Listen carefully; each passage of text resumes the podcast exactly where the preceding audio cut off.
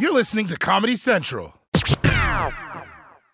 Whether it's her first Mother's Day or her 40th, she deserves more. Shop tons of stunning on-trend jewelry for every budget at Diamonds Direct. Diamond fashion jewelry, beautiful birthstones, everyday pearls, starting at just $200. Commemorate the real loves of her life with a gorgeous pendant featuring the birthstone of the one who made her mom. This Mother's Day, Diamonds Direct has everything you need to say thank you. Diamonds Direct, your love, our passion. Online at DiamondsDirect.com. Support for this podcast and the following message come from Corient. Corient provides wealth management services centered around you. They focus on exceeding your expectations and simplifying your life. Corient has been helping high achievers just like you enjoy their lives more fully, preserve their wealth, and provide for the people, causes, and communities they care about. As one of the largest integrated fee-only registered investment advisors in the U.S., Corient has deeply experienced teams in 23 strategic locations. Corient has extensive knowledge spanning the full spectrum of plan, investing, lending, and money management disciplines. Leverage Corient's exclusive network of experts to craft custom solutions designed to help you reach your financial goals, no matter how complex they may be. Real wealth requires real solutions. For more information, connect with a wealth advisor today at corient.com. That's corient.com. Corient.com. Gabrielle, welcome to the show. Thank you for having me. I feel like every time I see you, you are achieving new things. It just feels like now is the time of Gabrielle Union. However, I wonder if anyone has asked you this, why does it seem like every single one of your productions or your books has something to do with alcohol? Well, you've been to our parties, Trevor. It's a reoccurring theme in my life, and certainly, you know, when I'm writing, I want people to feel like, you know, we're chopping it up over a glass of wine and just talking. Just having a normal conversation. I'm not using all of my SAT words in my books. I just want to use regular language, talking about some deeper issues, some more challenging issues. Right. That, you know, and to do it in a way that more people can relate to it and understand. It feels like that. Like everything about you feels relatable. Like, you know, I've been following you on your trip to Europe. Everything looked amazing. Met Gala, you look stunning. Thank you. Did you have fun? I did. There was a point where I was walking up the stairs. You forget how many stairs. You do. There's a lot of stairs. In that dress and in those heels, I was walking like Gollum. I was like, here's fashion, and then Gollum. Fashion, and then Gollum. Where's the precious? It was terrible, like trying to walk up those stairs in this, you know, ginormous gown. Right. And then like the after party, I'm like, okay, you know, I did the, you know, the more, you know, conservative Met Ball. The after parties, when you get it cracking. I feel like that's what the Met is for, almost. Like, and it's all about the after parties, and it's all about who can get to Rihanna's after party. That's all everybody's trying to do. Yes. Did you go this year? Yes. Well, we wanted to stop at Swiss and Alicia's party. Yes, okay, yeah. It was lovely. They had food. There was adequate seating with back support.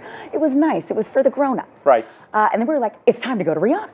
And we link up with Queen Latifah, and it's me and Regina King and our friends, and we're, you know, in a couple caravans of SUVs. And then the wait in the caravan line to get into Rihanna's was so long, we missed our window. You can't keep old people waiting that long. So we missed our window, and we're like, hey guys, wanna just go get some pizza?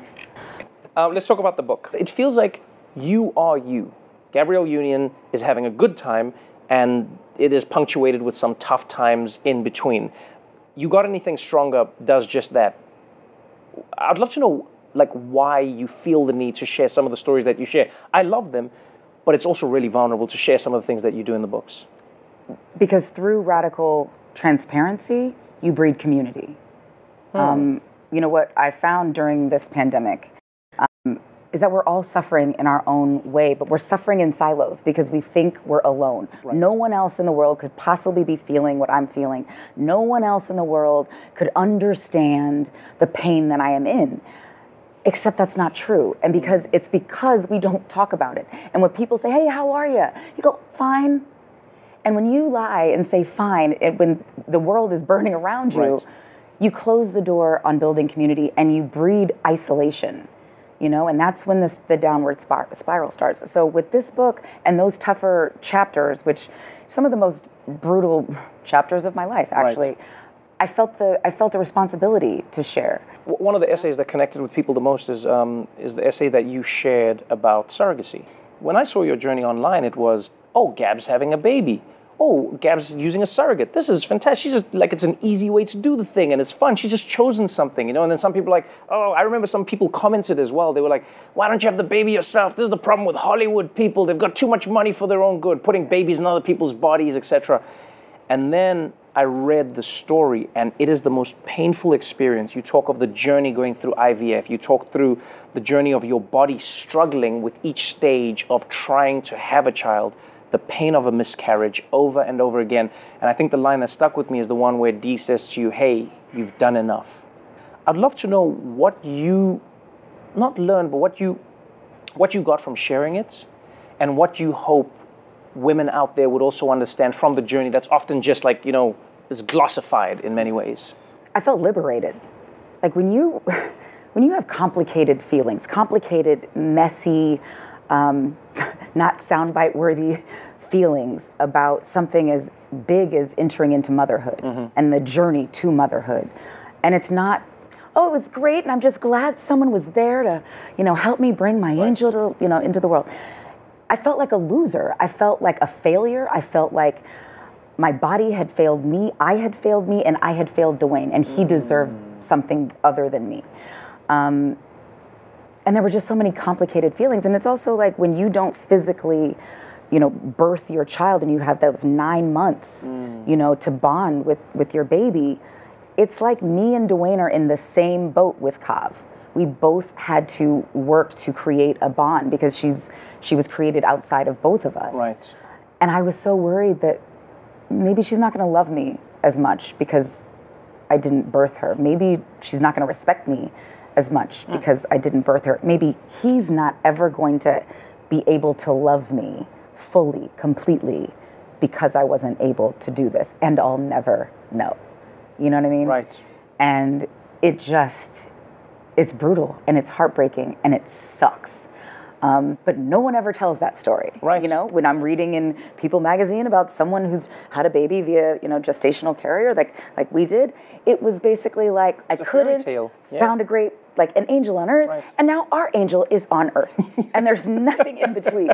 There's nothing in between. And I felt like, okay, now again I'm defective because that my story doesn't match that. I feel so, I just feel messy and icky and just, I feel like I'm covered in like loser juice that I can't get out from under. So in just writing it, I started to release it. Oh. I started to being able to release it. Once you name it, claim it, and let it go, you know, sometimes I'll write things down that, you know, or I might, you know, text you and be like, I really want to say this and sock someone in the face, but I'm going to text you, Trevor. And you're like, yeah, okay, don't send that to anyone. Sometimes that's enough. Sometimes I write it down and I burn it. Right, just, you know, to release get it out. But with this, I know I'm not alone. This is why I would love people to read your book. All your books have this. They have you.